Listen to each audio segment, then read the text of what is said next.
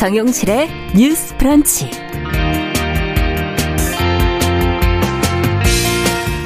안녕하십니까, 정용실입니다. 김진숙 민주노총 지도위원회 복직을 촉구하는 도보 행진이 어제 끝이 났습니다.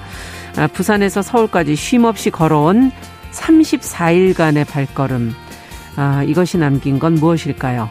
그 연대의 시간을 돌아보고 남은 과제를 같이 생각해 보겠습니다.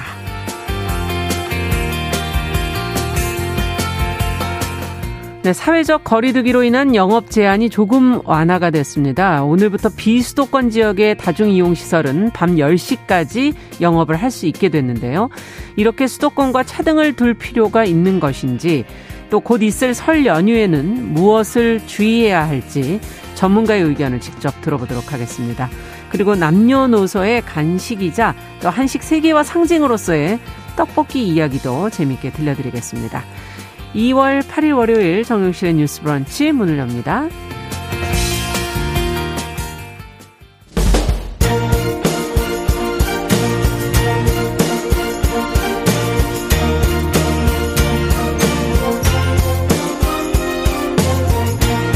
여성의 감수성으로 세상을 봅니다. KBS 1라디오 정용실의 뉴스 브런치. 여러분의 의견을 기다립니다. 문자는 샵 9730으로 보내주세요. 짧은 문자 50원, 긴 문자 100원이 부과됩니다. KBS 모바일 콩, 유튜브를 통해서도 무료로 참여하실 수 있습니다. 네, 정영실의 뉴스 브런치, 항상 여러분들과 함께 프로그램 만들어가고 있습니다. 오늘 저희가 유튜브로 좀 세 단장을 조금 했어요. 그래서 보시는 분들께서 지금 많은 글들을 올려주셨습니다. 유튜브로 오늘은 많이 들어오셨네요. 550분이 넘게 들어오셨고요. 미무스완님, 써니스카이님 이렇게 들어와서 인사 건네주셨습니다. 감사합니다.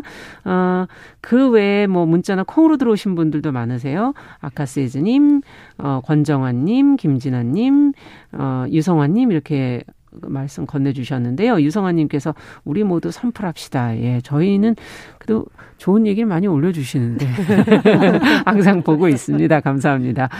자, 저희는 뉴스픽으로 그럼 문을 열어보겠습니다. 첫 코너, 더공감 여성정치연구소의 송문희 박사님 안녕하세요. 네, 안녕하세요. 전혜연 사평론가 안녕하십니까? 네, 안녕하세요. 자, 앞서 처음으로 얘기를 꺼낸 게 김진숙 민주노총 부산본부 지도위원회 복직을 촉구하는 도보행진 얘기로 이제 시작을 해봤는데, 지난해 12월에 시작이 됐을 때 저희가 이제 내용을 한번 전해드렸었고, 어제 이제 이 도보 행진이 마무리가 됐거든요. 관련해서 보도 나온 내용들을 좀 살펴보면서 저희도 같이 한번 고민을 해보죠.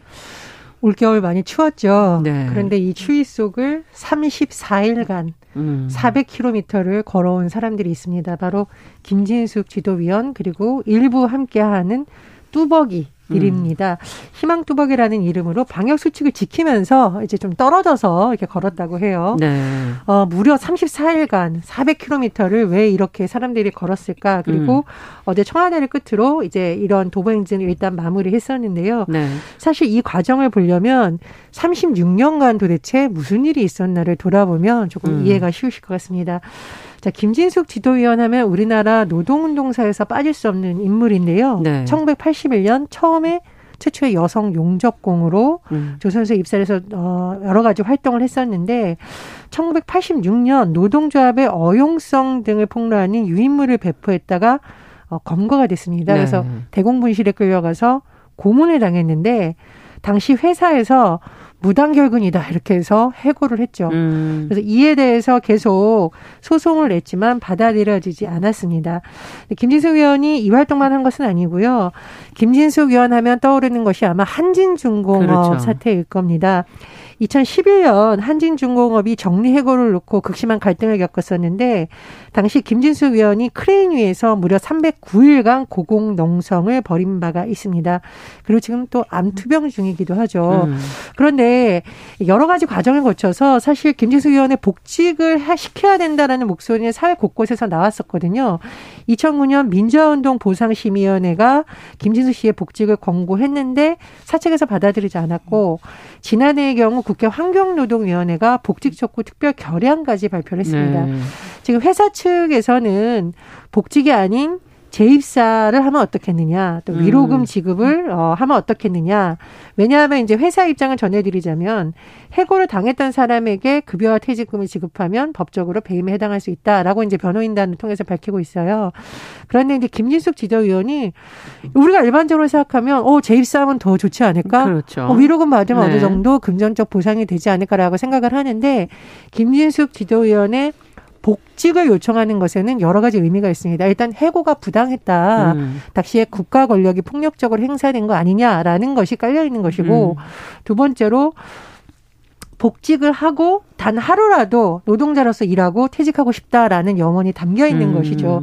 사실 나이만 보자면 이미 정년이 지난 것인데 지난해부터 계속 이런 것을 한 데에는 이런 의미가 담겨 있는 것이고요. 네.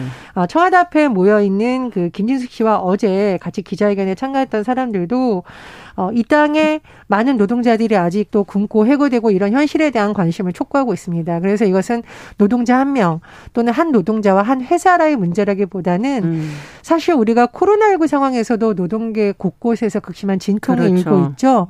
이런 어려운 시대를 넘어갈 때 우리가 과거에 그럼 우리가 어떻게 했었는지 우리가 돌아봐야 될 점은 무엇인지에 대해서 함께 생각해 보면 좋겠다. 이런 많은 글들도 올라오고 있는 상태입니다. 네. 지금 말씀해 주신 걸 들으면서 노동자들의 삶을 정말 그럼 나아지게 하기 위해서 우리 한국 사회가 무엇을 고민해야 할지 좀 근본적인 질문을 던져봐야 되지 않을까 하는 생각도 들거든요. 두 분은 어떻게 보십니까? 사실 우리가 노동 존중 사회, 사람이 먼저다 이런 얘기하는데 이 대다수를 이루고 있는 노동자의 권리가 보장되지 않는다면 사람 중심 사회는 어렵다. 김진숙 의원 같은 경우에는 사실 이 복직만이 문제가 아니라 어떻게 보면은 노동운동을 했다는 즉 그 노동권을 행사했다는 이유로 끌려가서 고문을 당하고 부당 해고를 당한 이런 부분이기 때문에 이 후임인 사측의 이 대처와 달리 또 국가가 어떤 과거의 공권력 폭력에 의해서 이렇게 부당해고 당한 부분에 대해서 국가 차원에서 사과가 있고 진상규명도 있고 이래야 되지 않나 이런 생각이 드는데 지금 이 한진중공업 쪽에만 그걸 미루고 있는 게 아닌가 좀 이런 생각이 듭니다. 또 두 번째로는 이 우리가 노동 존중 사회로 나아가기 위해서 무엇이 가장 필요한가 지금 현재 정부가 한국형 뉴딜 이런 얘기를 많이 하고 있는데요. 네. 이게 본땄던 그 기본적인 미국의 뉴딜 정책을 살펴보니 그 뉴딜 정책이 단순히 어떤 산업적인 것만이 아니라 한 축이 노동권 강화였습니다. 그게 뭐냐면 노동자들에게 단결권, 단체 교섭권 이런 걸 보장하고 사용자의 부당 노동 행위를 엄격하게 제한을 한 겁니다. 그래서 앞으로도 지금 비정규직 문제가 많이 얘기되고 있는데 모든 비정규직을 정규직화할 수는 없습니다. 지금 앞으로의 추세가 점점 이제 노동의 유연성이 많아지고 비정규직이 많아지는데 단순히 정규직화가 노동 존중이 아니라 비정규직도 노동의 권리를 보장받을 수 있고 불이익을 받을 수 있지 않을 수 있도록 해야 된다. 그럼 어떻게 해야 되느냐. 비정규직 노동자들에게도 노동 3권을 보장하는 이런 권리가 주어져야 된다. 이런 부분에서는 정부가 알맹이가 빠진 게 아니라 진정한 노동 존중 사회로 나아가기 위한 입법을 마련해야 된다. 이런 생각이 듭니다. 네. 어떻게 보십니까? 우리 변호인이라는 영화 기억나시죠? 네.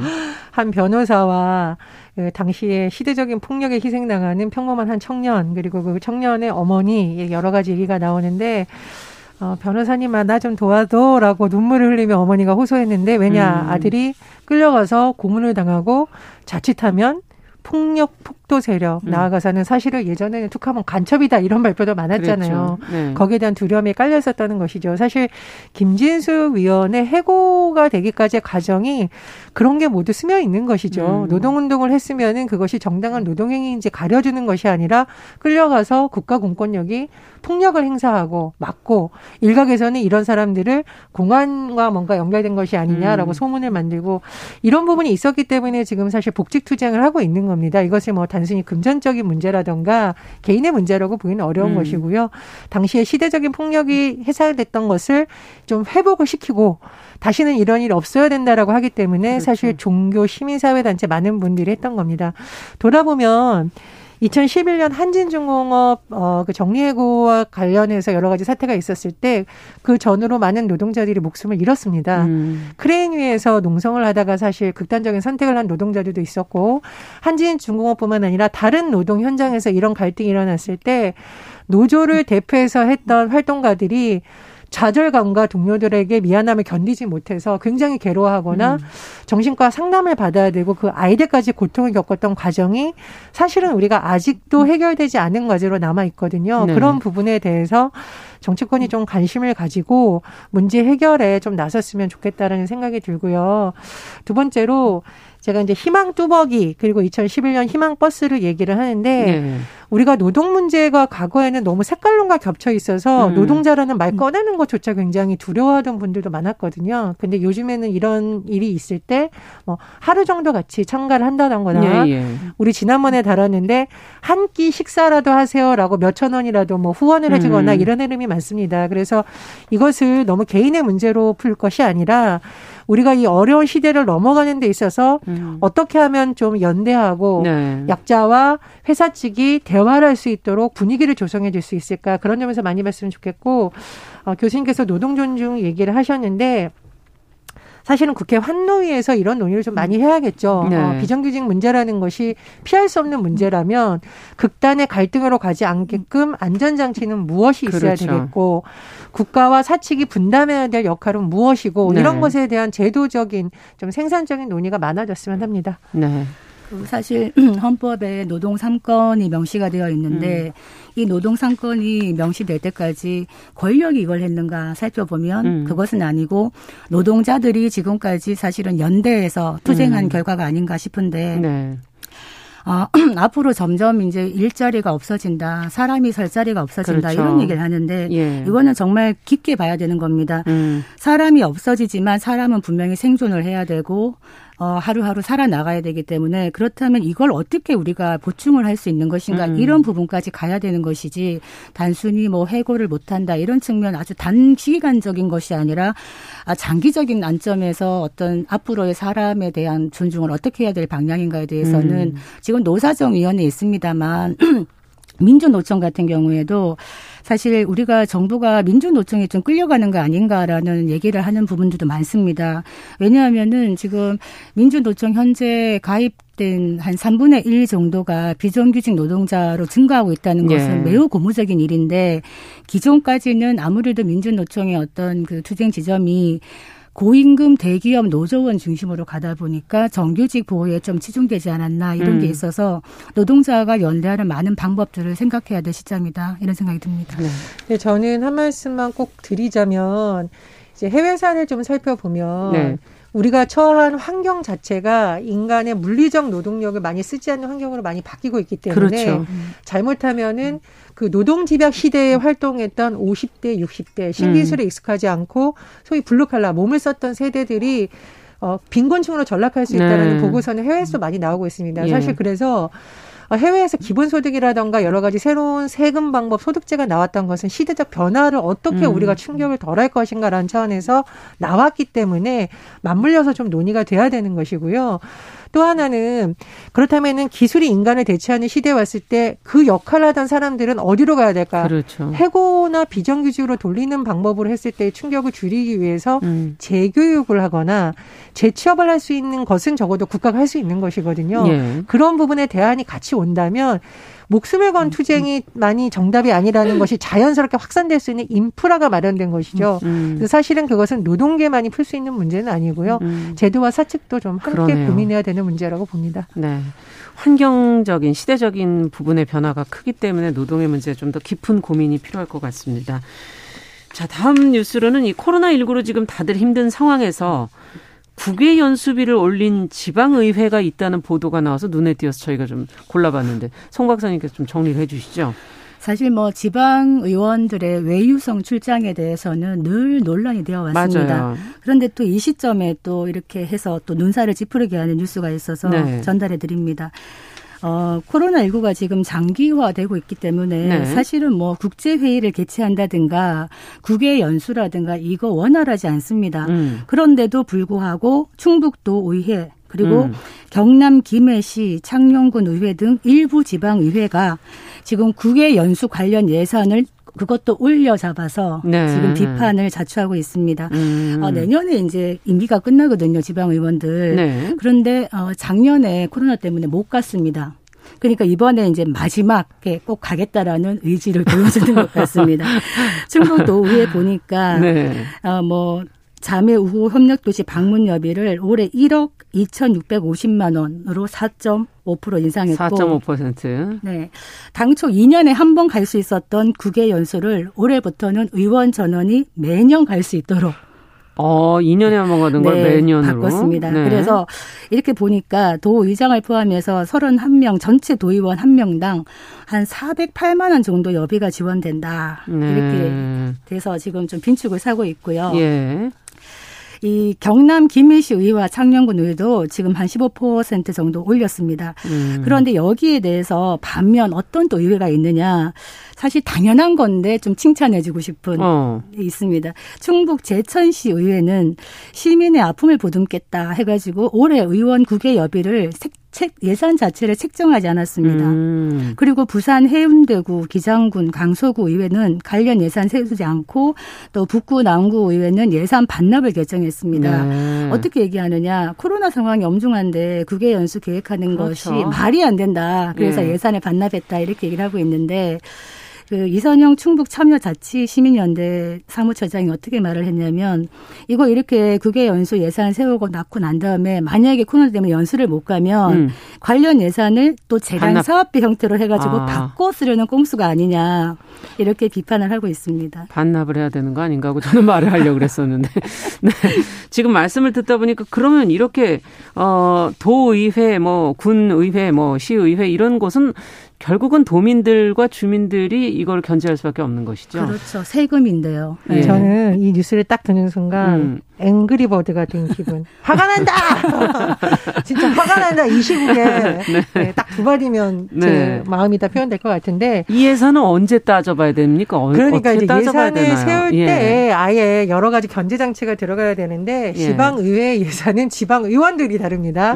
그러다 보니까 사실 이걸 감시하는 옴부즈맨이라던가 네. 외부 전문가들로 꾸려진 위원회를 아예 제도적으로 만들어서 지방의회에 대한 예산에 다시 심의를 하게 돼야 된다라는 제도적 안이 계속 나오고 있는 것이죠. 그리고 두 번째로 사실 이제 해외 연수가 지금 코로나19니까 굉장히 비판을 받고 있는데 이 제도 자체는 또 긍정적 요인도 있습니다. 왜냐하면 그런가요? 이제 지방의 여러 가지 실태를 해외하고 비교해서 현장에 적용할 수 있는지를 의원들이 직접 봐서 비교를 하는 긍정적인 사례도 있고요. 또 일부를 보니까 서대문구 의회 같은 경우에는 주민 보고회를 연다 그래요. 네. 주민들한테 설명을 해주고 주민들이 질문하면 답변도 하고 이렇게 한다면 주민들도 불만이 없겠죠. 갔다 온 걸 뭔가 주민들에게도 뭔가 보고가 있다든가 예, 문서나 이런 걸로 좀 정리해서 그것이 남아야 되지 않을까 하는 생각도 그렇습니다. 들기도 하고요. 사실 공개하고 예. 검증을 받고 근데 저 이런 생각이 드는 거예요. 만약 공개하고 검증받는다고 하면 의원들이 과연 갈까? 이런 생각도 들었는데 가장 중요한 것은 제도적으로 이것을 견제할 장치가 사실 대부분 없다라는 겁니다. 네. 그래서 일부 의회에서는 규칙을 만들어서 외부 심사를 받게 한다던가 아까 말씀해드렸듯이 아예 주민 보고회를 열도록 네. 하는 보고회. 방안 이렇게 보완적인 네. 방식이 있는 것 같은데요. 많아졌으면 좋겠고 의회에서 지금 국회도 그렇고 지방의회도 그렇고 마지막 날 거의 이렇게 예산을 넣고 빼고를 해야 총액을 맞출 수가 있잖아요. 급하게 처리되죠. 예, 개수조정 회의라는 것을 엽니다. 그런데 국회도 이것이 비공개예요.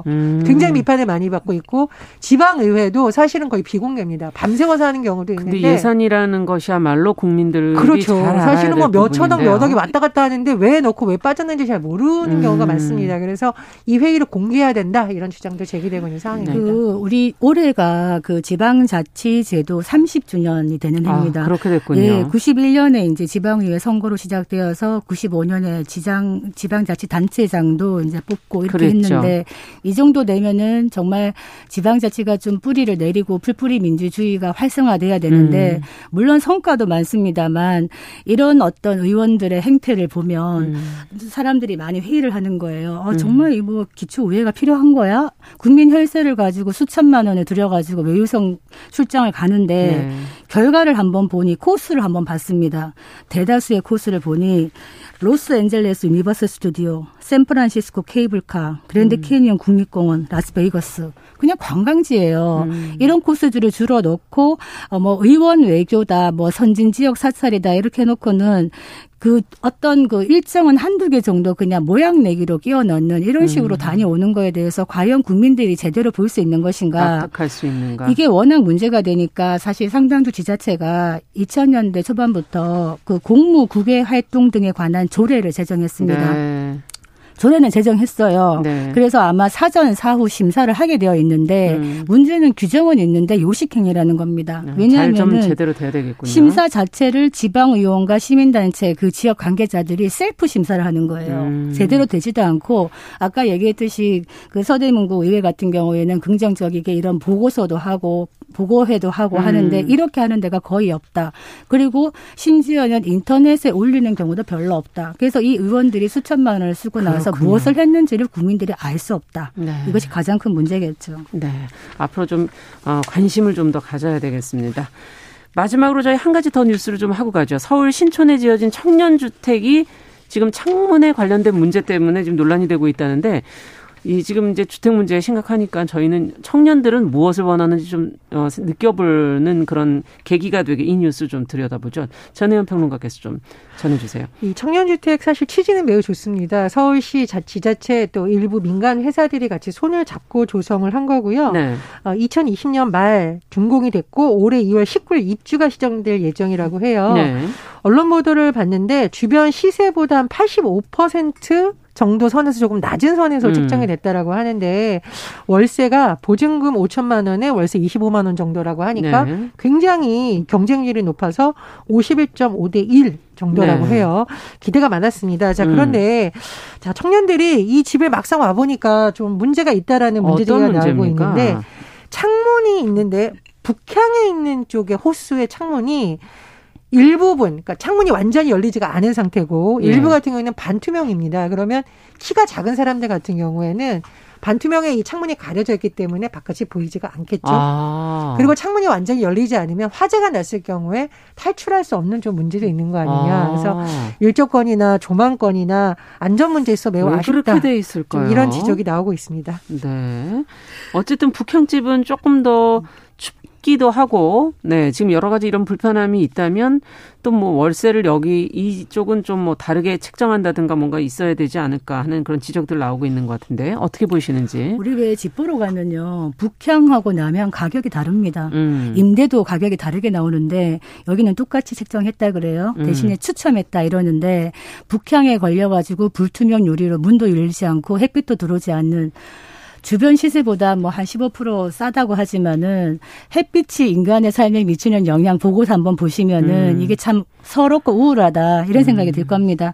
이왕 청년 주택을 만드는데 이왕이면 싸니까 뭐 대충 들어가 이게 아니라 좀 삶의 질을 생각하는 주택을 만들어야 되지 않겠나 싶은데 예. 지금 청년 주택 굉장히 많이 지금 짓기 시작하고 있거든요. 앞으로는 이런 부분을 좀 섬세하게 봤으면 좋겠다.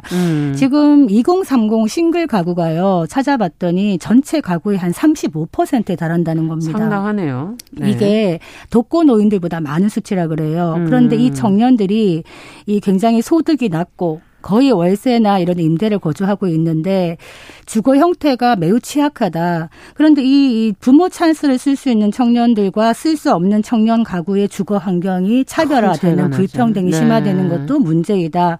장기적으로는 청년들의 일자리가 많아져서 원활하게 돌아가야 되겠지만은 또 하나 문제가 뭐냐면 청년 여성과 청년 남성의 주거비를 한번 비교해보는 자료를 봤더니 아무래도 여성이 높겠죠. 안전의 문제를 생각하니. 20대는 비슷하게 나오는데 30대가 훨씬 많이 나오는 거예요. 주거비가. 네. 왜냐하니까 지금 말씀하신 대로 주거 안정의 그 어떤 범죄 이런 문제 때문에 좀 더 비싼 데를 가는 거예요. 이런 부분도 또 문제가 될 수 있는 소지라 이 부분은 사실 정부가 조금 더 깊게 들어봐야 되는 게 아닌가 생각이 듭니다. 네. 저희가 청년주택의 문제는 좀 계속 한번 들여다보죠. 네, 좀 깊게 봤습니다. 네. 했으면 좋겠어요. 전혜연 평론가께서 끝으로 좀 정리해 주시죠. 20대의 10명 중에 한 7명 정도는 월세를 산다라는 지적이 나오고 있습니다. 통계를 어떻게 되느냐 좀 달라지겠지만 그래서 이 월세 문제가 잘못하면 청년층을 빈곤층으로 전락하게 하는. 전락시킨다. 네. 이런 지금 위기의식이 확산되고 있기 때문에 사실 청년주택 자체를 보급한다는 건 좋은 취지인데 네. 기왕 좋게 만드는 거면 청년들에게 미리 좀 보여주고 그렇죠. 이런 문제를 점검했다라면 더 좋지 않았을까라는 아쉬움이 많이 듭니다. 네.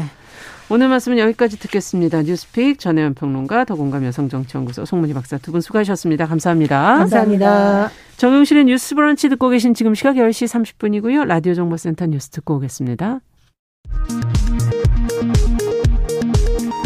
코로나19 신규 확진자가 289명으로 작년 11월 하순 이후 처음 200명대로 떨어졌습니다. 수도권 임시 선별검사소에서 확인된 확진자는 47명입니다. 오늘부터 비수도권 카페와 식당에서는 밤 10시까지 매장 내 영업을 할 수 있습니다.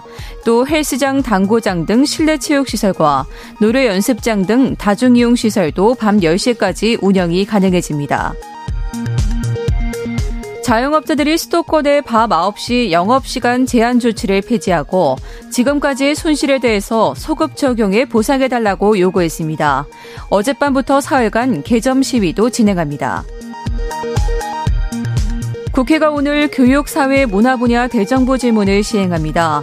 법관 탄핵에 대한 논란과 함께 신학기를 앞두고 등교 수업 준비 상황 등에 대한 질의가 이어질 것으로 보입니다. 월상원전 1호기 경제성 평가 조작 의혹 사건과 관련해 구속영장이 청구된 백운규 전 산업통상자원부 장관에 대한 구속 전 피의자 신문이 오늘 열립니다.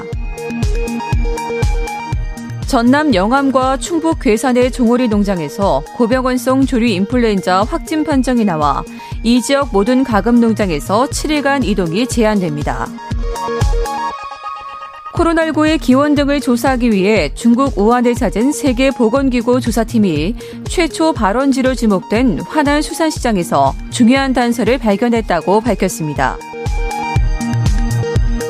조 바이든 미국 대통령이 시진핑 중국 주석은 민주주의와는 거리가 멀다고 평가하며 중국과 물리적 충돌은 아니더라도 극한 경쟁이 벌어질 것이라고 밝혔습니다. 지금까지 정보센터 뉴스 정한나였습니다.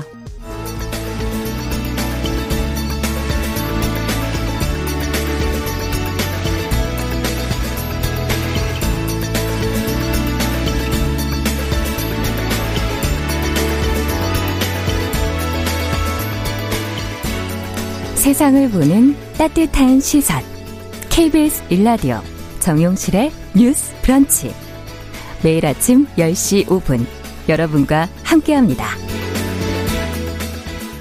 네, 정용실의 뉴스 브런치 듣고 계신 지금 시각 10시 33분 향해 가고 있습니다.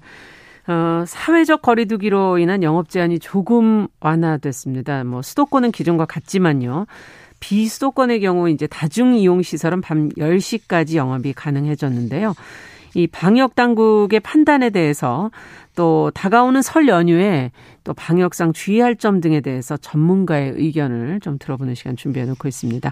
정기석 한림대 성심병원 호흡기내과 교수님 전화 연결돼 있습니다. 안녕하십니까? 네, 안녕하십니까? 네. 지금 이제 오늘부터가 해당이 되네요. 이제 비수도권의 카페, 식당 등이 다중이용시설 오후 10시까지 영업을 할 수 있게 됐는데, 최근에 확진자 수, 전국적으로 추이를 좀 보면서 이 수도권 외 지역, 이 정도로 좀 해제가 돼도 괜찮은 건지요? 어떻게 보십니까? 예, 저는 무리한 조치는 아니다 이렇게 보는 거고요. 네. 사실 지난 11월 중순에 시작했던 이 3차 파도가 지금 많이 이제 하얀길에 들어가 있긴 하지만 네. 주로 수도권을 중심으로 계속 번져오지 않았습니까? 그렇죠. 그래서 상대적으로 면적은 넓고 발생 비율은 30% 안팎에 머물렀던 지방이 조금 오히려 좀 손해를 본 것도 있죠. 그래서 저는 단계는 2.0 단계 그대로 두면서 네. 1시간 정도 연장하는 것은 방역 수칙만 잘 지키신다면 별 문제는 없을 거다 그렇게 봅니다. 그렇군요. 수도권은 어쨌든 오후 9시까지만 지금 영업이 허용되고 있는데 뭐 그래서 또 일부에서는 형평성에 대한 불만도 조금 있는 것 같고요. 근데 방역 면에서 저희가 이제 따져본다면 이 확진자 발생 추이를 수도권 중심으로 볼 때 설 연휴 기간 이동이 있을 경우 지역 인구와 좀 섞일 가능성도 있지 않습니까? 이렇게 차등을 두는 것이 큰 의미가 있으리라고 보시는지요? 아, 예. 뭐 섞이면 사실 이제 차등을 두는 게 큰 의미가 없을 수가 있는데요. 네. 일단 기본적으로 이번 설만은 이제 이동을 안 하신다는 그런 생각을 하시는 게 맞고요. 네. 이번 설만 잘 지나면 괜찮을 겁니다. 지난 추석 그렇게 우리가 힘들게 보낸 건 아니었고요. 네. 자제는 했지만 이번 설만은 자제를 하시는 게 꼭 필요한 부분입니다. 그것만 하면 이제 네. 백신 나오고 또 다른 치료제들이 조금씩들 나오고 있기 때문에 내년 설은 금년 설하고는 조금 달리 좀 더 편안한 상황에서 보낼 수 있을 거다. 그렇게 봅니다. 네. 근데 워낙 이제 길다 보니까 또 추석도 이미 지나갔고 절제하면서 네. 네. 다들 힘드신 상황이긴 할 것 같은데요. 설 연휴 지금 앞두고 정부 쪽에서는 당연히 이동 자제하라고 권고를 했고 근데 조심해서 인원을 나눠서 다녀오겠다 이런 분들도 또 있는 것 같은데 현실적인 조언이 조금은 필요할 것 같습니다. 구체적인 장소와 상황별로 어떤 것들은 꼭 지키셔야 할지 또 대중교통을 이용하시는 분들이나 자가용 이용하시는 분들 무엇을 좀 주의하셔야 될지. 예, 근데 꼭 가셔야 될 분들 아니면 뭐 한 명 내지 두 명만 가서 부모님 뵙겠다는 분들은 네. 뭐 생길 것이고요. 어떤 상황이나 장소를 막론하고 네. 사실 제일 중요한 거는 마스크입니다. 마스크. 예. 우리나라는 정말 작년에 잘했던 게 이 마스크의 대란을 겪으면서도 정말 마스크를 처음부터 잘했기 때문에 네. 우리가 이렇게 관리를 잘 하는 것이고 처음에 마스크를 무시하던 서양의 각국들도 지금은 마스크가 최고다라고 이제 얘기를 할 정도로 마스크가 굉장히 중요하니까요. 대중교통 할 때는 뭐 무조건 마스크 쓰셔야죠. 네. 이용할 때는 꼭 쓰셔야 되고. 자가용을 이용할 때도요. 혹시라도 이제 4명까지만 가게 되지만 그 중에서도 예. 이렇게 사는 데가 다른 친척들이 혹시 갈 수도 있습니다. 사실은 이제 4명이 가서 부모를 만나면 안 되는 건데요. 그죠? 네. 그래서 5명이 되는군요. 그렇게 되니까. 네. 예, 부모님이 한 분만 계셔도 5명이 되기 때문에 그런데 네. 그래도 같이 늘 살지 않은 분들끼리는 한 차에서도 마스크를 쓰셔야 돼요. 네.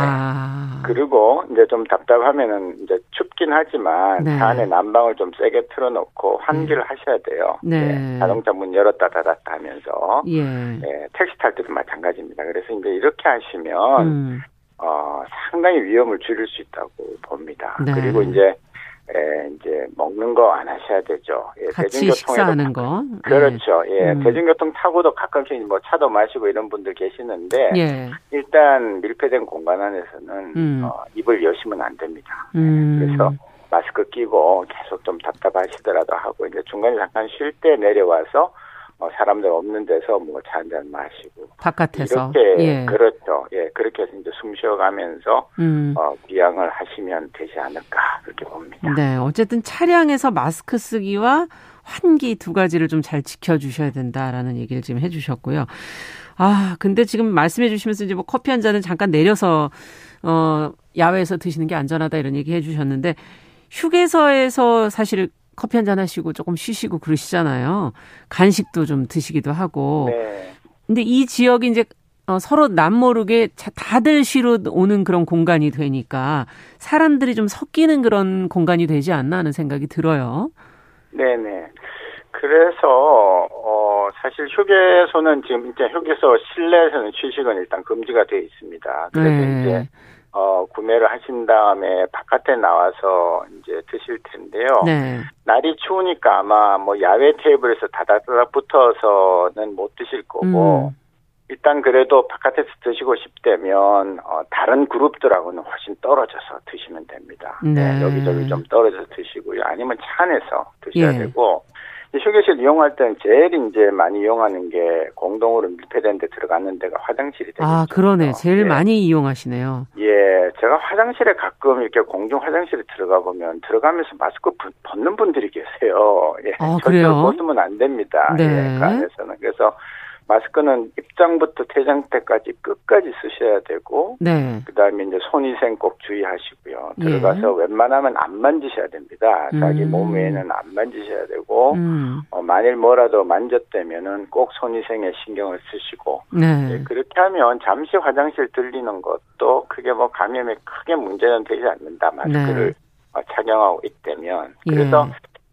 휴게소에 사람이 암만 많아도 각자 차 안에서 움직이고, 물건을 사면, 뚝뚝뚝 떨어져서, 이제, 잠깐 뭐, 차 마시고, 이렇게 하신다면, 아주 위험한 장소는 아니다. 그렇게 봅니다. 네. 화장실에서 좀 손위생에 조금만 더 신경을 쓰신다면 안전할 수 있다라는 얘기까지 해주셨는데요. 지금 이제 고향에서 워낙 이제 부모님들이 또 많이 기다리시기도 하세요. 1년 내내 뭐 제대로 얼굴을 못 봐서 네. 답답해 네. 하시기도 할 텐데, 어쨌든 아까도, 4명까지만 모일 수 있다 이런 말씀이시죠? 다른, 네. 지금 이거를, 지킬 수 있는 사람이 정말 얼마나 될까 이런 얘기도 지금 교수님이랑 저랑도 웃음이 나오는데 네. 어떻게 생각하십니까? 아 그래서 제가요 사실은 가족들은 10명 이상 금지하고 잠시 좀 모일 수는 있게 하자 제가 사실은 주장을 합니다. 네. 그러니까 이동은 안 해도 꼭 그 지방이나 그 서울로 안 움직여도 같은 도시 안에서도 이렇게 그 가족들이 살잖아요. 그렇죠. 그러면 그 가족들 모일 때는 조금 완화해달라고 제가 간곡히 부탁을 드리는데도 안 해줄 수 없으니까, 뭐 지켜야죠. 할 수 없죠, 뭐. 네. 예. 그런데, 뭐, 간혹 안 지키시겠지만, 좀 양심의 가책은 되실 거예요. 예. 그렇죠. 저부터도 이제 지키겠다고 노력은 하는데요. 네. 사실 뭐, 그걸 어떻게 다, 국가가 다 하겠습니까? 스스로 좀 하시고, 안 지키면, 안 지키는 분들끼리, 가족들끼리 혹시 옮길까봐 그러는 거거든요. 맞습니다. 그러니까 자신이 손해예요. 예, 누구한테라도 네. 주거나 받으면 결국 가족이니까. 그래서 그렇죠. 좀 예, 그러니까 제가 처음에도 말씀드렸듯이 이번 설만 참자. 네. 예, 예, 그리고 꼭 가셔야 되면 뭐 한 주 전에 가신다. 이미 이제 뭐 한 주가 지났지만 한 주 후에 가신다든지 예. 그죠. 예, 그렇게 해서 뭐 자주 가시는 거 아니라면 예, 조금 뭐 비껴나도 되지 않나 예, 네. 그런. 생각입니다. 무엇보다 가족의 안전 때문이기 때문에 서로 조금 자제는 네. 정말 필요할 것 같습니다. 네. 자, 영국에서 지금 유행 중인 코로나19 변이 바이러스, 지금 국내 지역사회 감염 사례가 보도가 간간히 되고 있는데 어떻게 차단이 잘 돼가고 있는 것인지 관리가 어떻게 돼가고 있습니까?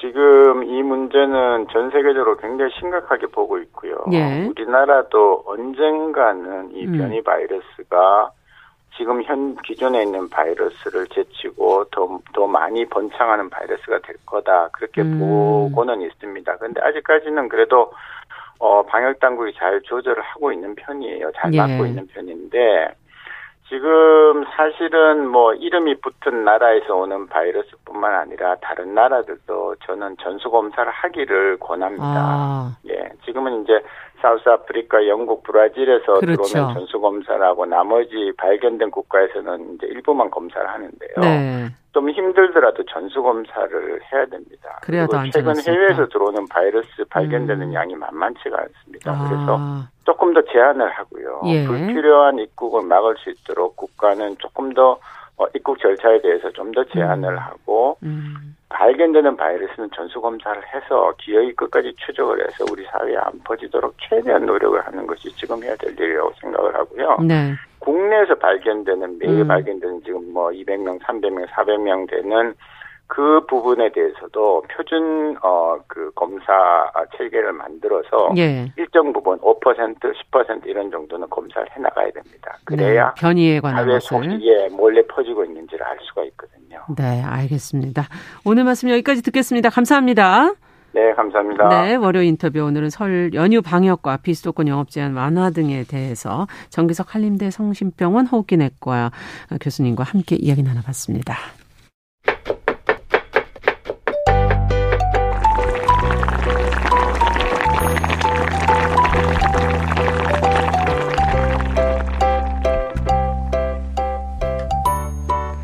네, 정영실의 뉴스 브런치. 이번에는 건강한 식탁 시간 문을 열겠습니다. 오늘도 재밌는 음식에 관한 이야기, 정보, 홍신의 요리 연구가와 함께 살펴보겠습니다. 어서 오십시오. 안녕하세요. 네. 아, 지난주에 떡볶이 얘기로 네. 시작을 했는데 마무리를 못하고 끝났어요. 아, 네. 떡볶이는 사실 뭐 평생 얘기해도 모자랍니다. 할 얘기가 유난히 또 많으시잖아요. 많죠. 네. 네. 아니, 떡이라는 것 자체도 그래요. 그러니까 네. 이게 우리나라가 쌀이 주식이라고 하지만 옛날의 문헌을 살펴보면은 고려시대 이전에도 쌀을 가루를 내서 떡 형태로 먹었었던 거예요. 밥이 아니고. 그렇기 때문에 어떻게 보면은 역사가 상당히 깊다고 말할 수 있어요. 되게 깊죠. 그러니까 전 세계적으로 다 그러니까 글루텐 프리 식품의 으뜸이라고 하면 쌀. 그래서 육식이 주식인 민족들도 이유식은 쌀을 끓여주잖아요. 그렇죠. 미음도 마찬가지고. 네. 근데 이거를 전 세계적으로 다 똑같이 쉐어할 수 있는 그런 공통적인 공통 분모다라고 할 수 있지만 어떻게 보면 밥 이전에 떡 형태가 먼저 있었기 때문에 지금 떡볶이라는 거에 대한 의미를 아마 제가 좋아해서 또 이렇게 되게 의미를 크게 두는 걸 수도 있어요. 맞아. 너무 의미를 찾아오셔. 네. 네. 근데 저희가 지난주에 얘기하다 만 게 이제 그 떡 얘기 조금 했었고요. 네. 육수 얘기를 못했어요. 그쵸. 거기에 들어가는 멸치 육수를 내서 뭐 떡볶이 하시는 분들 간혹 요즘에는 유튜브 잘 돼 있어서 떡볶이 장사하시는 분들 네. 아주 유명한 분들 육수를 보면 네. 멸치 육수, 뭐 어묵 육수, 네. 뭐 여러 가지로 만드시더라고요. 게딱지 육수. 아, 그죠? 그렇군요. 예. 저 옛날에 가던 떡볶이 집은 그 떡볶이 그 통이 이렇게 크게 있으면은 그 옆에 오뎅통이 있잖아요. 그렇죠. 그래서 이제 어묵 끓인 국물을 이렇게 보면 그걸 많이 이렇게 부으시잖아요. 그렇죠. 그걸 부어서 이렇게 하시잖아요. 그게 네. 오래 끓인 국물이잖아요. 네. 거기에 뭐 무도 있고 양파, 그렇죠. 대파도 들어가 있고 거기 게딱지가 이렇게 한두 마리 떠 있으면 그 게국물인 거예요. 그렇더라고요. 거기다 또 이렇게 하시대요? 망사 주머니가 이렇게 있는데 그 안에 뭐가 들어있나 이렇게 봤더니 고추씨가 있어요. 고추씨. 고추씨 저희 지금 옛날에 칼칼하죠. 그렇죠. 매운맛 할 때 네. 얘기를 한번 했었잖아요. 그 네. 캡사이신 성분이 그래요. 고추씨에 많이 있고 자체적으로 그게 뭔가 좀 살아남으려고 하는 그런 성분이기 때문에 매운 거다. 근데 예. 그거를 이용을 해서 국물을 내서 넣으니 그 떡볶이가 어떻게 맛이 없겠어요. 그러네요. 근데 집에서 하실 때도 사실은 그냥 맹물을 쓰시는 것보다 그렇게 오래 끓인 오뎅 육수는 없잖아요. 없죠. 그러니까 그냥 멸치 육수나 뭐 황태 육수나 아니면 요새 육수 팩으로 나와 있는 것들이 되게 다양한 게 많아요. 그래요. 그거 잠깐만 우려서 하시면 되고 육수를 우리실 때 주의하실 점 중에 하나가 뭐냐면은 물을 먼저 끓인 다음에 육수를 우리는 게 아니에요. 재료를 그러니까 국물을 뽑을 때는 찬물에다가 넣고 하고요. 예. 건더기를 먹을 때는 끓는 물에다 넣으시면 돼요. 요 공식만 딱 기억을 하시면 육수도 맛있게 나옵니다. 네. 15분이면 돼요. 15분이면 네. 아 부담을 확 줄여주시는데 네. 그러면 매운 떡볶이 만드실 때 보면은 그 어떤 분들은 고추장을 이렇게 그냥 그 국물에다 네. 이렇게 풀어서 이렇게 하시는 거 볼 때가 있고. 어떤 분 거기에다 고추 가루를 또 이렇게 한두 국자를 넣으시는 분들도 있고 네. 어떤 게 더 맞아요? 왜 이렇게 그 비율이 다른 거예요? 매운 떡볶이 종류가 사실 고추장이나 고춧가루나 아니면 후추. 아, 후추도. 네, 아니면은 청양고추. 네. 이렇게 뭔가 생물을 갈아 넣은 거, 또 후추는 사실 캡사이신이랑 다르게 피페린 성분이기 때문에 매운 거잖아요. 네. 이거는 우리가 막 화하게 맵다고 하는 거. 맞아요. 그게 약간 후추 매운맛.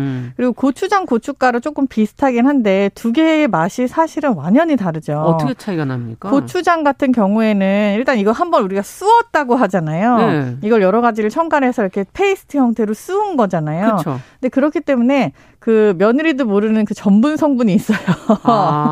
근데 그게 들어가서 끓어지게 되면은 약간 우리가 텁텁함을 느낄 수도 있거든요. 그렇기 때문에 고추장으로만 했을 경우에는 되게 양념이 진하고 색깔이 예. 밝고 그런데 조금 텁텁할 수 있다. 그래서 고추 가루를 동시에 쓰시거나 혹은 그 저 가는 떡볶이집에 하나가 루땡 떡볶이 같은 데는 아예 그냥 고추 가루를 뜨거운 물에 불려서 예. 그거를 고추장처럼 써요. 근데 그렇게 하게 되면 그건 또 맛이 뭐 그럼 고추장이랑 뭔 차이가 있어요? 아니요. 깔끔한 맛이 나요. 이게 전분 성분이 없이 그냥 고추 가루만 있으니까 깔끔한 뒷맛이 나요. 그렇군요. 그래서 고춧가루 양념을 쓰실 때는 간장을 반드시 같이 넣으시는 게 좋고요. 그리고 고추장에다가 고춧가루를 탄다라고 하는 게 사실 이상적인 배합이거든요. 이럴 때는 고추장 1대 고춧가루 1 동량을 넣어서 간장 좀 넣고. 네, 간장 좀 넣고 그렇게 하고 뜨거운 물에다가 조금 이렇게 양념을 비비신 다음에 사용을 하시면은 그럼 고춧가루 좀 붉겠네요. 그렇죠. 되게 자연스러운 맛이 나요. 아. 고춧가루가 이렇게 둥둥 뜨는 그런 떡볶이가 되지 않습니다. 아, 그래요. 보기 참 안 좋아요. 네. 네. 자, 그러면 떡볶이 소스가 요즘에는 너무 다양해가지고 뭐 간장으로 하는 뭐 예전에도 간장 소스도 있고 궁중 떡볶이처럼. 예. 그다음에 요즘에는 뭐 크림 소스, 그쵸. 크림도 있고, 예, 다양하더라고요. 로제 소스도 있고, 뭐 이게 다 파스타 소스 아니에요, 얘네는? 그렇죠. 예. 근데 이제 익숙한 거죠. 모든 사람들이 국수에 들어가는 그런 양념장, 그 충청도에서 먹는 지릉장이라는 것도 있더라고요. 그건 뭐예요? 그게 또? 멸치하고 고추를 같이 다져서 간장에 넣고 삭힌 거예요. 오. 근데 이거를 갖다가 끓여서 또 떡볶이를 만드시는 분도 계시고, 아, 그것도 또 독특한 맛이겠는데요. 네, 그리고 예. 멜젓을 넣어갖고 만드는 떡볶이도 멜젓. 있어요. 네, 이런 되게 굉장히 다양한 소스가 있는데 사실 소스에 제한이 없습니다. 뭐 원하시는 대로 해서 먹으면 되지만 우리가 익숙한 거는 약간 빨간색 매운 그렇죠. 국물 떡국 같은 그런 떡볶이잖아요. 그거 이외에도 여러 가지 좋아하시는 재료를 첨가할 수가 있고 뭐 소스라고 하면 사실 파스타 소스에 조금 더 익숙하니까 소스 자체가 외래어잖아요. 그렇죠. 그래서 그런지 파스타 소스로 많이 활용되고 있는 것들이 떡볶이에 다 응용이 되고 있죠. 홍신의 요리연구가 개인적으로는 어떤 소스를 좋아해요? 그러니까 이런 질문이 전 제일 어려워요. 이게 뭐 짜장도 있을 수 있고. 뭐. 아유, 그럼 너무 그러니까, 맛있죠. 근데 너무 그날 다 달라서요. 저 맨날 아침에 일어나서 이제 날씨와 기분에 따라서 그날의 이제 맛이 좌지우지 되죠. 네. 이제 오늘은 참 약간 쌀쌀하면서 싸한 쨍하면서 뭔가 네. 싸한 그런 느낌이 네. 나잖아요. 오늘 같은 날은 정말 고춧가루만 넣고 아. 청양고추를 다져 넣은 국물 떡볶이가 땡기는 날입니다. 네, 아유 배고프게 만들어 놓고 가시려고 지금 그러시는데 이 서양식 소스 떡볶이는 사실은 이게 보니까 10년 전쯤에 한식 세계화라는 게 저희 한동안 막 많이 그랬죠. 회자됐었잖아요. 네. 이때 시작이 될 때 이렇게 얘기하시는 분들도 계시고 그때 이름도 떡볶이가 아니라 영어로 토볶이. 네, 이렇게 만들어놨더라고요. 네. 네. 기여를 좀 했나요? 그래서 네. 토볶이. 아, 이거 되게 민감한 문제입니다. 네. 이게 이제 여기에 관여를 하셨던 분들이 다 저희 선배 선생님들과 아. 그리고 이제 동료들이 굉장히 많고 예. 이제 저 같은 경우에는 너무 이제 막내 버리기였기 때문에 그 당시에 이 떡볶이 프로젝트에 관여를 하지 못했었는데 네. 이제 그 대신 뭐 한식을 알리는 데 있어서 이 떡볶이가 어떠한 매개물이 됐다는 거는 맞아요. 왜냐하면 지금 먹어요? 그러면 해외에서 이걸 드세요? 막 찾아 먹는다라고 말하기는 조금 그렇지만 네. 이제 미국의 경우 제가 이제 미국에를 자주 왔다 갔다 했으니까요. 미국의 식구들이 있어서 미국의 경우 한식당에서 이 떡볶이를 반찬으로 내놓는 경우들이 지금은 꽤 있어요. 아, 반찬으로. 네, 그리고 그 영어권 사람들이 이거를 토볶이라고 기억을 하고 아. 그리고 약간 매콤한 한국의 라이스 케이크다 떡이라는 그렇죠, 걸 인지를 그렇죠. 하고 있어요. 근데 그 대신 이거의 그 호불호가 굉장히 많이 갈리는 게 양념이 아니고요. 뭐 때문에? 떡 자체에 대한 그 느낌이에요. 이게 달라붙는. 그게 쫄깃쫄깃 맛있잖아요. 그죠. 이게 우리는 굉장히 익숙해요. 예. 이게 떡이라는 게 우리는 그냥 약간 쌀이 주식이기도 하고 예. 이 느낌 자체가 뭐가 다르다는 건지 전혀 인식을 못하지만 아. 서양 음식 중에서 이렇게 쫀득거리는 전분 성분을 이용한 음식들이 그렇게 다양하지 않고 네. 그리고 이런 형태로 요리를 하지 않아도 될 만큼 고기 위주의 식생활이었기 그렇죠. 때문에 맞아요. 이 느낌이 익숙하지가 않은 거예요. 아. 그렇기 때문에 이게 좀 접근이 불가능한 그런 아, 점을 깨려고 시간이 조금 걸리겠군요. 그쵸? 그래서 이제 소스 위주의 정책을 그 당시에 펼치고 뭐 전시도 가고 뭐 벨기에에서 뭐 박람회도 열고 많은 일들을 했었죠. 저는 완전히 효과가 없다고 생각하진 않고요. 그 당시에 이제 닭강정이랑 요 떡볶이랑 두 가지를 나갔나요? 네, 많이 밀었었는데 닭강정은 좋아할 것 같은데. 네, 한국 지금 K푸드의 뭐 거의 탑을 달리고 있는 게 치킨이잖아요. 예. 그리고 또 되게 특이한 게 이제 프랑스의 도시 이름이 붙은 빵집이 있잖아요. 네. 근데 그 빵집에서 만드는 게 프랑스 빵 바게트예요. 네. 근데 이게 그 현지에서도 파리에서도 상당히 인기가 많은 것처럼 우리나라 음식, 그러니까 이 치킨도 K푸드에 선방하는 그런 종류 중에 하나인 것처럼 떡볶이도 마찬가지예요. 이게 치킨에 들어가는 떡볶이가 인기가 많다고 합니다. 아, 그 안에서는 정말 맛있잖아요. 네, 바삭했다가 그렇죠. 쫄깃했다가 네. 네, 바삭했다 쫄깃했다가 네. 아. 그런 것들로 많이 응용이 되고 있는 것 같아요. 그렇게 해서 친숙해지면 나중에 이제 떡볶이도 드실 수 있겠네요. 그렇죠. 네. 네. 근데 서서히. 이름이 너무 어려워서 참 맞아요. 이게 좀 네, 방해 요소기도 해요. 이름이 어려운 게. 토볶이. 토볶이는 아닌데 다들 이렇게 발음을 못 하시니 네. 어떻게 해야 되지? 받침 발음이 안 되니까. 아니 떡볶이를 그러면 드실 때 너무 맵기 때문에 항상 네. 곁에 같이 드시는 음식들이 있잖아요. 아, 친구들. 네. 김밥, 네. 뭐 어묵도 그쵸. 있고, 네. 뭐 순대도 있고, 네. 튀김도 있고. 네. 그 종로에 가면은 선술집들 포장마차가 굉장히 많이 있었잖아요. 네. 근데 거기에 메뉴판에 김떡순이라고 써 있는 게 혹시 뭔지 아세요?